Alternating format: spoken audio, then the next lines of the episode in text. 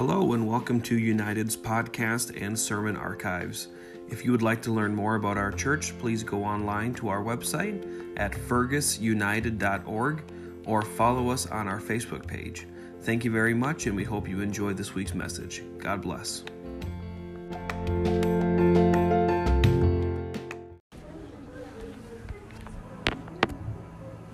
Amen.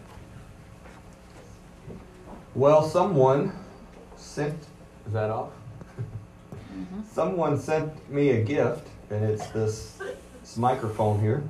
So I'm going to give it a shot. I like having my hands free. I do talk with my hands a lot, but uh, we'll see how it goes. I would welcome your feedback after the service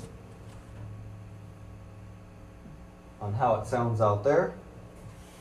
And we'll just see what happens. I'm also hoping it picks up a little bit better audio for our recordings. If you ever can't be in a service, you can go on Anchor, and, and all of our sermons are online there. We normally post them to our Facebook page right after service, too. So we're just going to see how it goes. Amen? Amen. We wrapped up a series last week um, talking about Christian essentials. Now, this week, we're going to start something new. I think it'll take the whole month. We'll just kind of see where it goes. I've got an idea of some topics we want to cover. But it's February, and so we're just going to talk about love. Love, love, love. Oh, February, talk about love.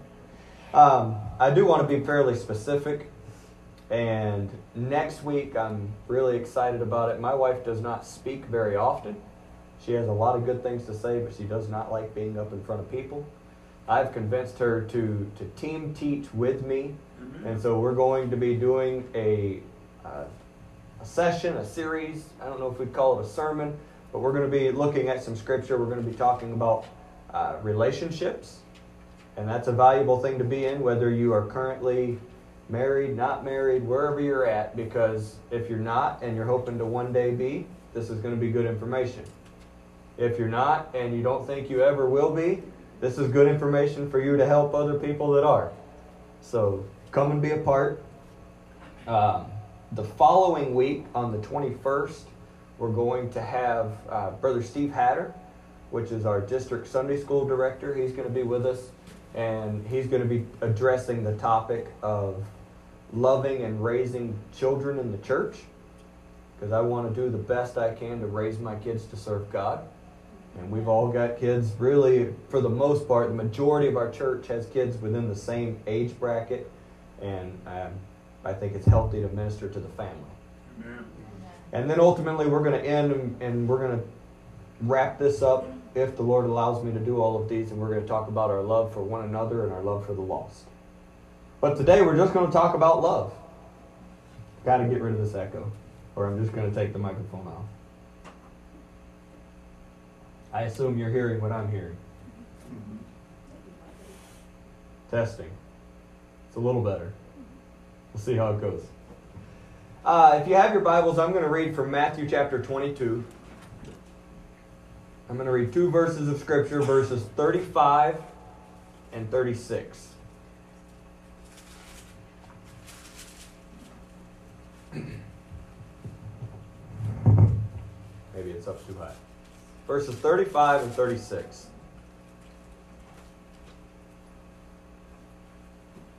Then one of them, which was a lawyer, asked him a question, tempting him and saying, Master, which is the greatest commandment in the law?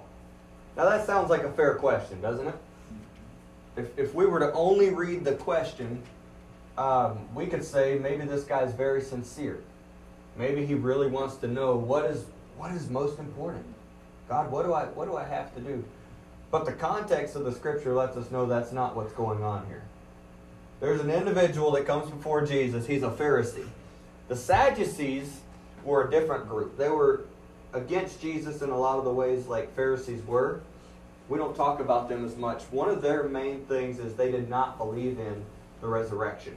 They didn't believe in, in going to heaven. They, they just thought you're going to live this life and that's it. And so they come to Jesus and they try to trip him up in, in this fictitious story that they put together.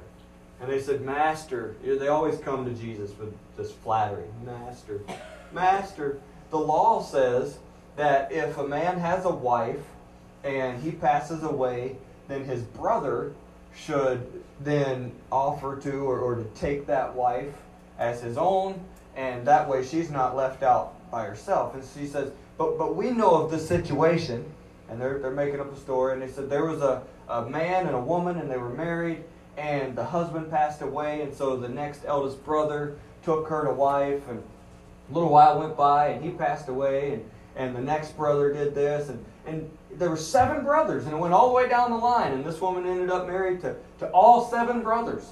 So in the resurrection, whose wife is she going to be? They're just they're playing mind games here, and Jesus kind of cuts through all of the baloney and just gets right to the heart of the issue, and he corrects their thinking. And the Pharisees were troubled by how direct his answer was. They, they get together and they have a little council. And the Bible says one of them was a lawyer. And so he thought he had the right wording and the right terminology. And though the Sadducees failed, he's now going to cause Jesus to stumble in his words. They're going to ask him a question that there's no good answer to. And so when he tries to answer this, he's going to box himself into a corner and they're going to stand back and say, Ha, we got you. Now you, you have no ministry left.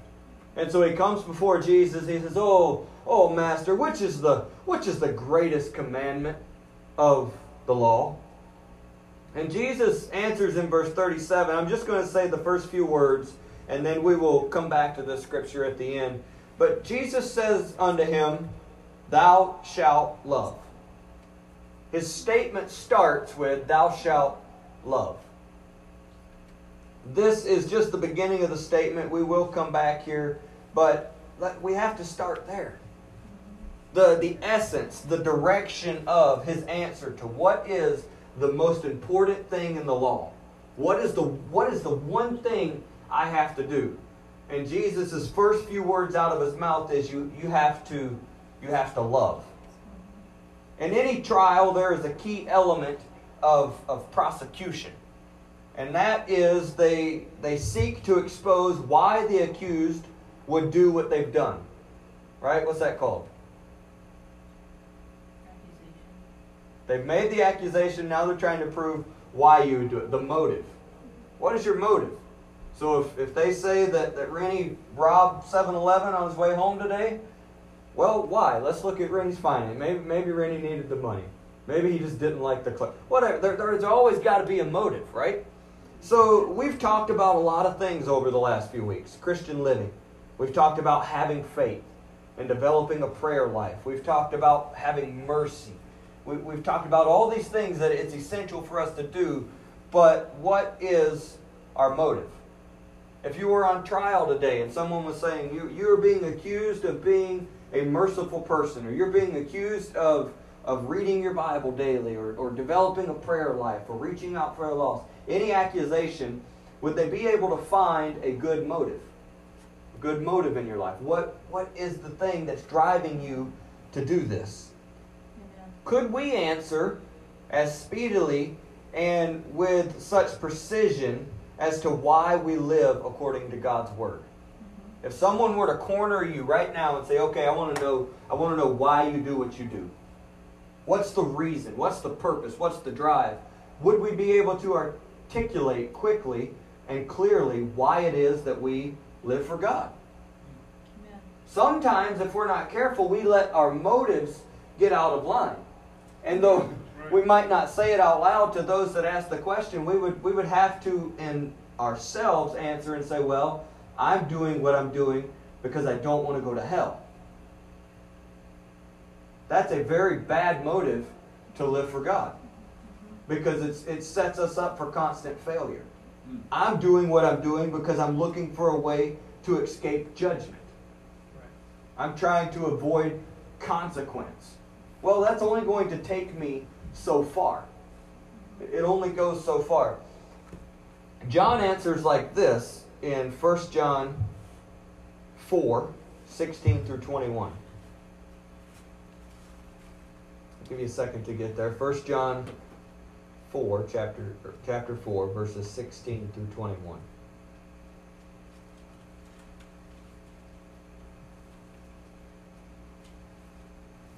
He says, And we have known and believed the love that God hath to us. God is love. And he that dwelleth in love dwelleth in God, and God in him. Herein is our love made perfect, that we may have boldness in the day of judgment, because as he is, so are we in this world. There is no fear in love, but perfect love casteth out fear, because fear hath torment.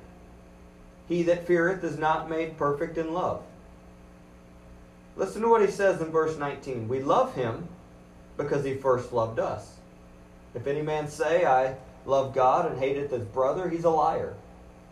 For he that loveth not his brother whom he hath seen, how can he love God whom he hath not seen? And this commandment we have from him, thou sh- that he who loveth God love his brother also. He makes the simple statement, why, why do you live for God? Well, I, I love him because he first loved me. It's the same thing we talked I was talking about a moment ago. In response to what Jesus has done for me, that's why I live my life for him. I do the things I do because I believe according to his word that they please him. I abstain from the things that I don't do because I believe according to his word that pleases him. I want to please him because I love him. Love is the motive, it, it's the driving factor, it's what pushes me forward. I'm going to read Paul's words, uh, 1 Corinthians 13, 1 through 3. On the screen, you're going to see these in the King James Version. I'm going to read them uh, from the New King James Version simply because you'll see um, King James is going to use the word charity as and, and that is love. That refers to love. But in our mind, so many times, if I use the word charity all the time, we think of, of giving things away, which maybe that's what charity or, or love is. But love is what we're talking about. So New King James uses the word love. Paul says, Though I speak with the tongues of men and of angels, but have not love, I am become sounding brass or clanging cymbal. And though I have the gift of prophecy and understand all mysteries and all knowledge, and though I have faith so that I could remove mountains, but have not love, I am nothing. And though I bestow all my goods to feed the poor, and though I give my body to be burned, but have not love, it profits me nothing. Now, those are all pretty spiritual things. We're an apostolic church. We believe in speaking in tongues. When you receive the baptism of the Holy Ghost, you speak in tongues as the Spirit of God gives the utterance. It's what the Bible says. Yeah. But Paul said, if I stand around and I can I can eloquently preach to you in English, or I can I can speak in tongues until the clouds part and Jesus comes back, and I do all of these things without love in my heart, I, am just racket. I'm just making noise. He Said if I've got great faith, and we talked about faith a few weeks ago, and, and faith to move mountains.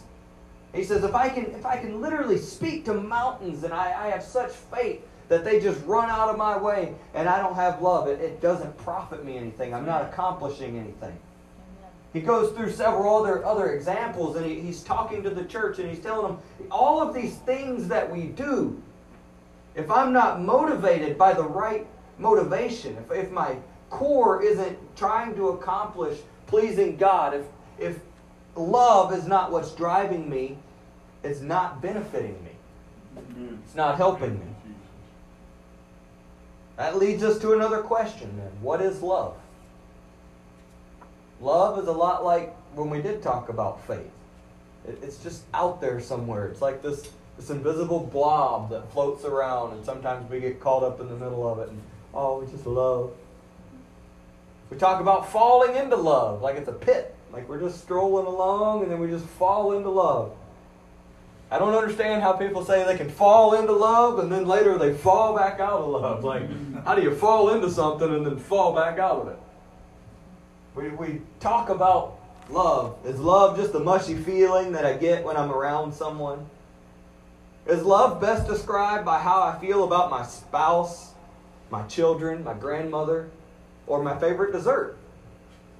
Because we use this word all the time. Oh, I love pizza. I love pizza. It's like, really? You love pizza. And I, and I love God. But there, there's something different here. Like, what is love? We use the word so flippantly, so easy, it just flows off of our tongue. Anything that we like, we're inclined to declare that we love. Oh, I love it. But what does that mean? What, what, what is that? Is love something that's crafted between the sheets? That's what our world says. You can, and I see none of our children are in here, but you can make love. Make it. It's like it's something you fabricate in a factory somewhere. But yet, if we're honest, many times those actions take place and love remains absent. No, these things don't define love. Love is a disciplined decision to seek the best interest of another. Love has far less to do with our emotions than we as a society have defined it as. We're in February, right? So there's it's a little bit cliche to be talking about the, there's going to be hearts everywhere and there's going to be flowers and chocolates and everywhere you go there's going to be like little lacy things and, and it's just all this feel good feel good stuff and I don't have any problem with that. Man, if you're married, be smart. Go out, buy one of the little lacy cards and some flowers and some chocolate. All of these things. Do it all. Every bit of it. But that's not love. Love is, is far less of an emotion and far more of a decision. Right. A conscious decision to make disciplined and intentional decisions to put the best interest of the other party ahead of your own. I'm going to choose to do what's right for you. There was nothing mushy and gushy and flowery about Calvary. It wasn't a feel good kind of day. Jesus didn't say, Oh, I just can't help it. I just want to go to the cross so bad. I'm just, I, oh, I just, it's just all over. No, he didn't do that. In fact, he, he prayed in the garden, oh, if there's any other way. If there's, if there's any other way for this to happen, I, I don't want to do this. I, I don't, I don't want to go and suffer and bleed and die. But nevertheless, because I love them, I'm going to put one foot in front of the other. But because I love them, I'm going to, I'm going to pick up that beam. I'm going to be marched through this city and spit on and laughed at. You don't see that on a Valentine's Day card. That's a decision that was made. Long before times ever got hard, there was a decision that was made. I love them, so I'm going to do this for them. That's what love looks like. Love is intentional, love is sacrificial. With this or this decision, sometimes it does come strong emotion. I'm not throwing all emotion out the window when we talk about love. There are times of great affection. That's that's wonderful. With this decision does come a level of attraction. And I'm not just talking about physically looking at someone and, and being attracted, although sometimes that's a part of it, but just like magnets, attraction. I want to be around people I love. That's where I want my friends. When you when you get to that place where all the walls can come down and you can just be you and you can just relax. I love to be around those people because I I love those people. And so let's take it back to motive. Like why do you read your Bible? Well, because I know it's I have to read my Bible. When we when our motive isn't love, we struggle to stay faithful. When my motive isn't love, I struggle to be faithful in my prayer life. Let's just be honest. When I'm just trying to do what I know I should do, it's really hard to do it. But when all of a sudden I realize picking up my Bible and opening that up, that allows God to speak to me. Spending a little bit of time in prayer, that, that brings me into the presence. I get to be with the one that I love. And when that's my motive, it's easy to be faithful. And I don't try to define it. It's not like, oh, I have to set aside this 30 minutes and that's when I'm going to be with God. No, just all throughout my day, I'm talking to the Lord and I'm walking with Him and I'm living with Him and He's, and he's a part of my life. And I'm taking it in. Why? Because it's, it's a relationship, not a responsibility. But in the absence of all of these feelings, love remains. When the mushy gushy's gone and February's over and it's all said and done, love remains. I told you we're going to talk about loving our spouses, we're going to talk about loving our children. And in the context of family, uh, let's just all be honest. There are times that the mushy gushy's not there. There are times that what you really want to do is introduce the kids to a switch. Okay? There are times that you just want to go sit in the car and let them do whatever they're going to do inside. There are times that that wonderful spouse of yours is the last person you want to be around for about 15 or 20 minutes. It's just the truth. Amen. Because we're all people. And in those times, love still exists.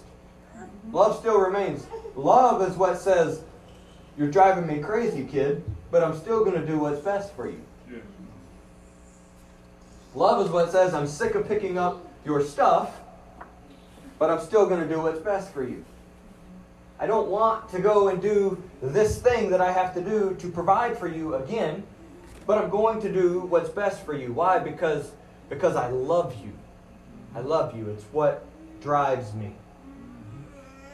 Back to 1 Corinthians, maybe you're still there. I'm going to pick up at verse 4 and just continue to read in the New King James Version because we're talking about what is what is love. It tells us in verse 4 that love suffers long and is kind. That's interesting things to put together. It suffers long and is kind. So it puts up with you and it's still nice.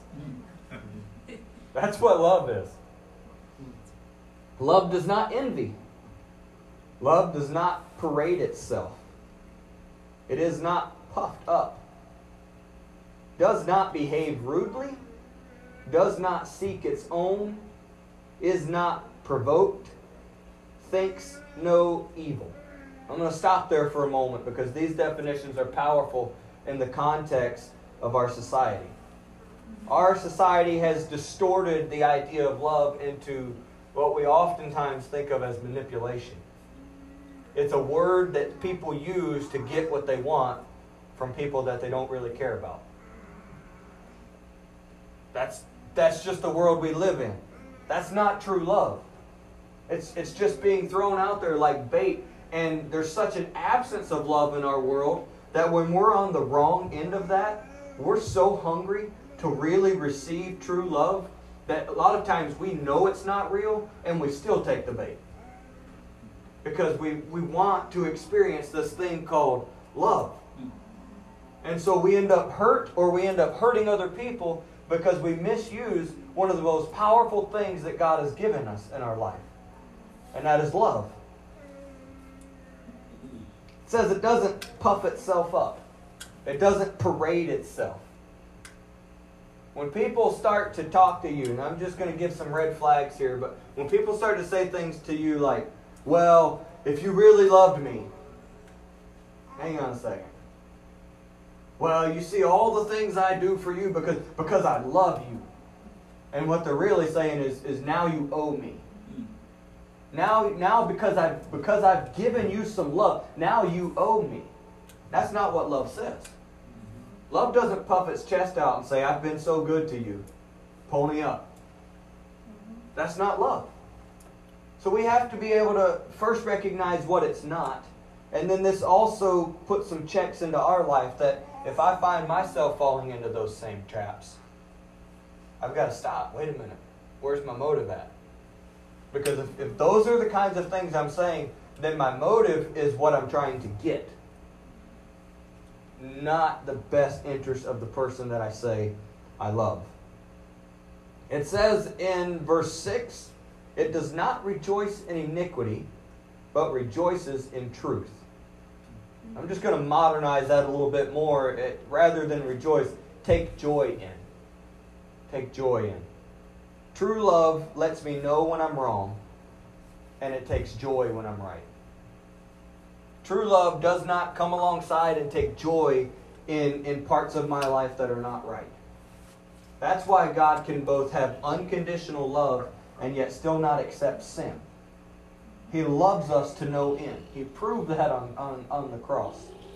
He went to the farthest point that he could to show us that. But that doesn't mean that he comes alongside of us when we're living like idiots and says, Oh man, you're doing so great. That's awesome. I love my kids, but when they're disobeying, I, I would be a poor parent and I would actually not be loving them if I didn't say, you know what? When, when you misbehave, when you break rules, there are consequences. See, that's the loving thing to do because I don't want my kids to end up in a penitentiary somewhere someday because they didn't learn that when they were children. I love them. And so I'm not going to rejoice or take joy in iniquity, things that are not right, things that are wrong. Love sometimes speaks out against injustice.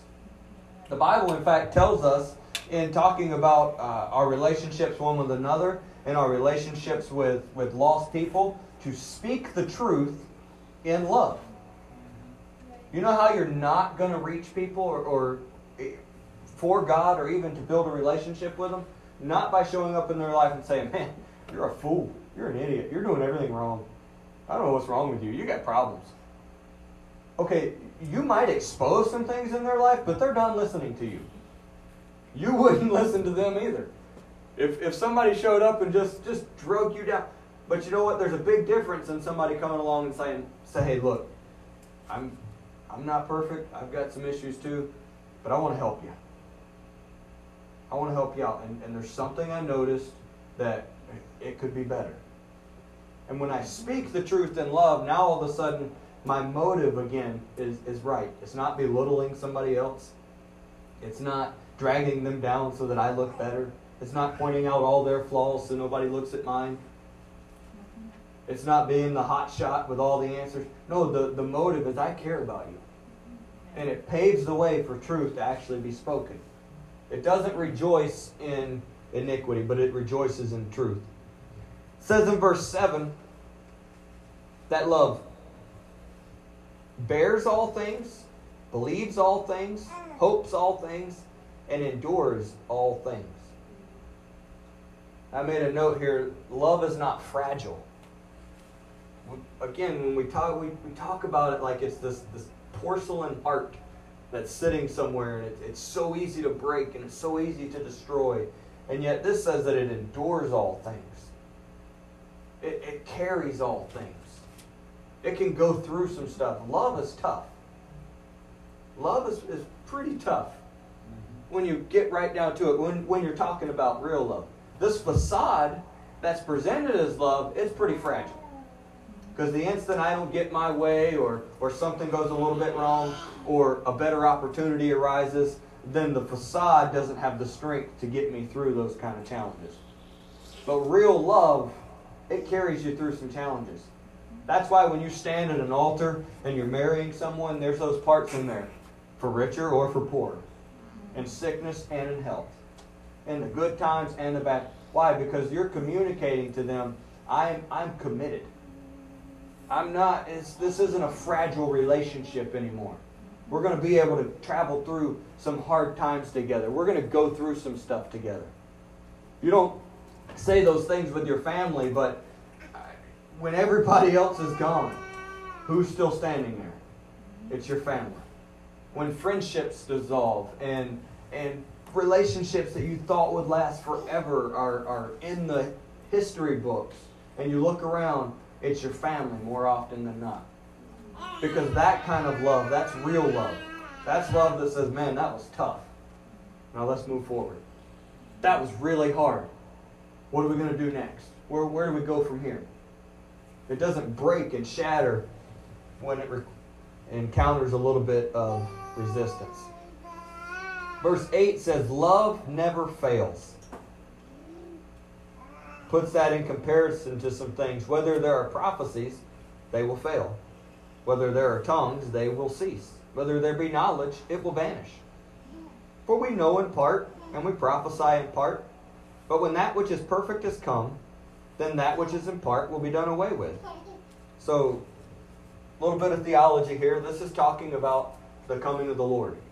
When God comes back, there's not going to be need for words of knowledge any longer. We're, we're going to be in the presence of God. We're going to know what we need to know. There's no longer going to be need for someone to stand up and prophesy. There's no longer going to be need for speaking in tongues. And so some people read this and they go, see, see, tongues will cease. So you can't speak in tongues anymore. Well, that, that's completely out of context.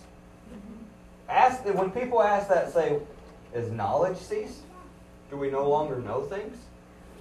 Prophecy, is that it? No. All of these things are still active now. But when that which is perfect has come, when Jesus Christ returns and we're taken out of this world, all of those things are, are no longer needed. But love never fails. Love is one of the few things that we can encounter and experience in this life that has the ability to transcend eternity and enter into heaven with us. There's, there are very few things that you can say that about. Love is eternal. Love never fails. He says in verse 11, When I was a child, I spoke as a child. I understood as a child. I thought as a child. That's a good thing to do when you're a child. But when I became a man, I put away childish things. For now we see in a mirror dimly, but then face to face. Now I know in part, but then I shall know just as I am known. And now abideth faith, hope, love. These three, but the greatest is love. The greatest is love. Let's go back to Matthew 22. We've got the stage set. They're trying to entrap Jesus. They're trying to, to paint him into a corner and get him to say something stupid. That's really what they're, they're attempting to do here. And he's already answered them. I read the first few words of verse 37. That's where I'm going to pick up and continue to read from. said, Thou shalt love the Lord thy God with all thy heart, with all thy soul, with all thy mind. This is the first and great commandment. And the second is like unto it Thou shalt love thy neighbor as thyself. On these two commandments hang all the law of the prophets. They thought they had him cornered. Surely he can't. I mean, if he says that this law is more important than that law, then we can twist his words this way. If he goes this direction and, and, and walks down this avenue and says these laws are most important, then, then we can paint it and make it look like he doesn't care about these laws. Know, Jesus has the ability to say, you know what, I'm going to summarize it all for you. The Old Testament, you start to read through there, there's over 600 laws in the Old Testament. And that's the law that they're referring to. That's a lot of laws. Imagine waking up in the morning thinking, okay, I got to remember it. I got to make sure I live by all over 600 of these things. Can't mess anything up. Okay? Jesus comes along in the New Testament and he doesn't eradicate the Old Testament, he multiplies it. Because now it's not just about what you do, it's about what's in your heart. It's about what goes on in your mind. And now we're like, wait, wait a minute. First, I couldn't murder my brother. Now, if I have hate in my heart, I've already murdered my brother. Now, now there's, there's more rules. God summarized it for him in the Old Testament when he gave Moses the Ten Commandments. All of those multitude of, of laws could be boiled down to and fit into the categories of the Ten Commandments. Okay, well, that makes it a lot easier if I just hold true to these ten things. Jesus takes it even further in the New Testament. He says, I'm going to tell you two things. If you'll do these two things, you'll fulfill all the law. He said they hang. It's like you, you drive in a nail into the wall and you can take the weight of the entire law, all of the expectation of God, and you can hang it on these two things. He said, Love God. That's the first thing you got to do. Love God with all your heart, all your soul, all your mind. You, you've got to love God. Because if I love God, I'm not going to go out and transgress His laws. Amen. If I love God, I'm going to do the. I'm going to spend time with Him. I'm going to do the things that He, he likes. Why? Not because I have to, because I love Him. I want to. It's, it's a labor of love. And then He says, oh, and also love your neighbor as yourself. If you do these two things, everything else will fall into place. You look at the Ten Commandments, they all fit. You're, you're either doing things out of love for God or love for people. You go all through the Old Testament, break down the laws, look at the teachings of Jesus. Everything fits within these two commandments. It so set them on their heels that all these people that had gathered together to, to question him and try to trap him, I love the way the Bible puts it. It says that they, they left there and no man asked him any more questions. They're like, all right, we're done. This guy's got it under control. He, we're not going to trap him in his words. He really does know what he's talking about. Like, I'm not going to look like an idiot anymore trying to, to paint Jesus into a corner. Mm-hmm. And he boils it down and, and he just simply says, You got to love. What do you got to do? You, you got to love. Love me and truly love each other. It's so simplistic, and yet it's woven into the fabric of everything God expects from our lives. Everything God wants from you can be traced back to the word love, traced back to the motive of love. Many times we find ourselves praying for strength to withstand temptations or trials. God, help me not to do this. Help me to do that. When maybe our prayer should be, Lord, strengthen our relationship. God, help me, help me to love you more. Check my heart, because if I get that right, if I just if I can just take care of this, this love thing, then then I'm not gonna have to worry about this temptation that's just pulling on me all the time. If I can get this love thing right, then then all these other issues, the trials I'm going through, yeah, they're probably still gonna be hard, but but but our, my love will carry me through this. I can get through it with with love. If my love is strong, I'll keep his commandments. In fact, he made that statement to his disciple. He said, Do you love me?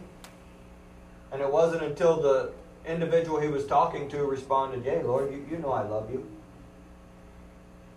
Okay, then, you can go out and feed my sheep. Let's get the love thing right first, and then you can go out and minister for me. In another spot, he simply says, If you love me, you will keep my commandments. Now, if we're not careful, we'll read that through the manipulation mindset that we're used to. Like Jesus is standing up saying, If you really loved me, you would do all these things. But no, he's saying it's a byproduct, it's a result. If you love me, you will naturally keep my commandments. He's not manipulating you, he's just informing you that if, if love is right, if you've got the heart right, then my commandments are going to be easy. It's going to be so easy to live for you. Or, yeah, to live for Him. It's going to be so easy for you to live for Him. Right. Because I've got the heart of the matter right. We're going to spend the next few weeks talking about, like I said, spouses and children and neighbors. But first, He said, You got to love me.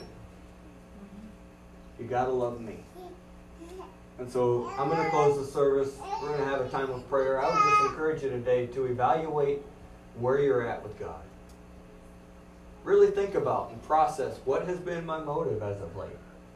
When I set my goals for the year, what was what was driving that? Relationships that I have right now, what's what's driving me? What is what is source of my motivation? What spurs me on? Why'd you come to church today? That's a really weird question for the pastor to ask. I'm, I'm thrilled that you're here. But I hope you're here because you love God. I hope you woke up and said, Jesus, I love you. I'm going to go spend time with your people. I'm going to go and worship you today. I hope you're not here out of, of some kind of spiritual obligation. This is an opportunity. All the things that you're trying to do right now to, to strengthen yourself spiritually your prayer life, your Bible reading, fasting, all, all of these things that you might be doing. Where's your motivation? Because if you love Him, you will keep His commandments. It will just happen. I'm going to give you time to pray. I'm going to talk to God. We got to get this right so that we can move on to loving others.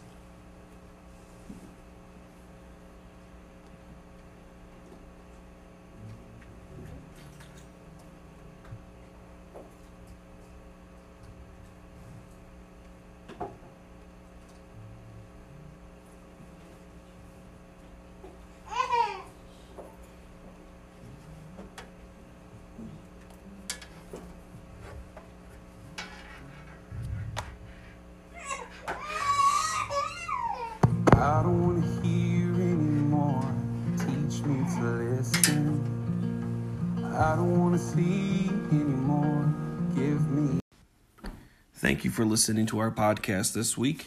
We hope you enjoyed this message. Remember, if you'd like to find out more information about our church or to contact us, please go online to fergusunited.org. And also, don't forget to subscribe to our podcast on your favorite podcast app. That way, you will be automatically notified of our new episodes. Thank you very much, and we hope you have a great week. God bless you.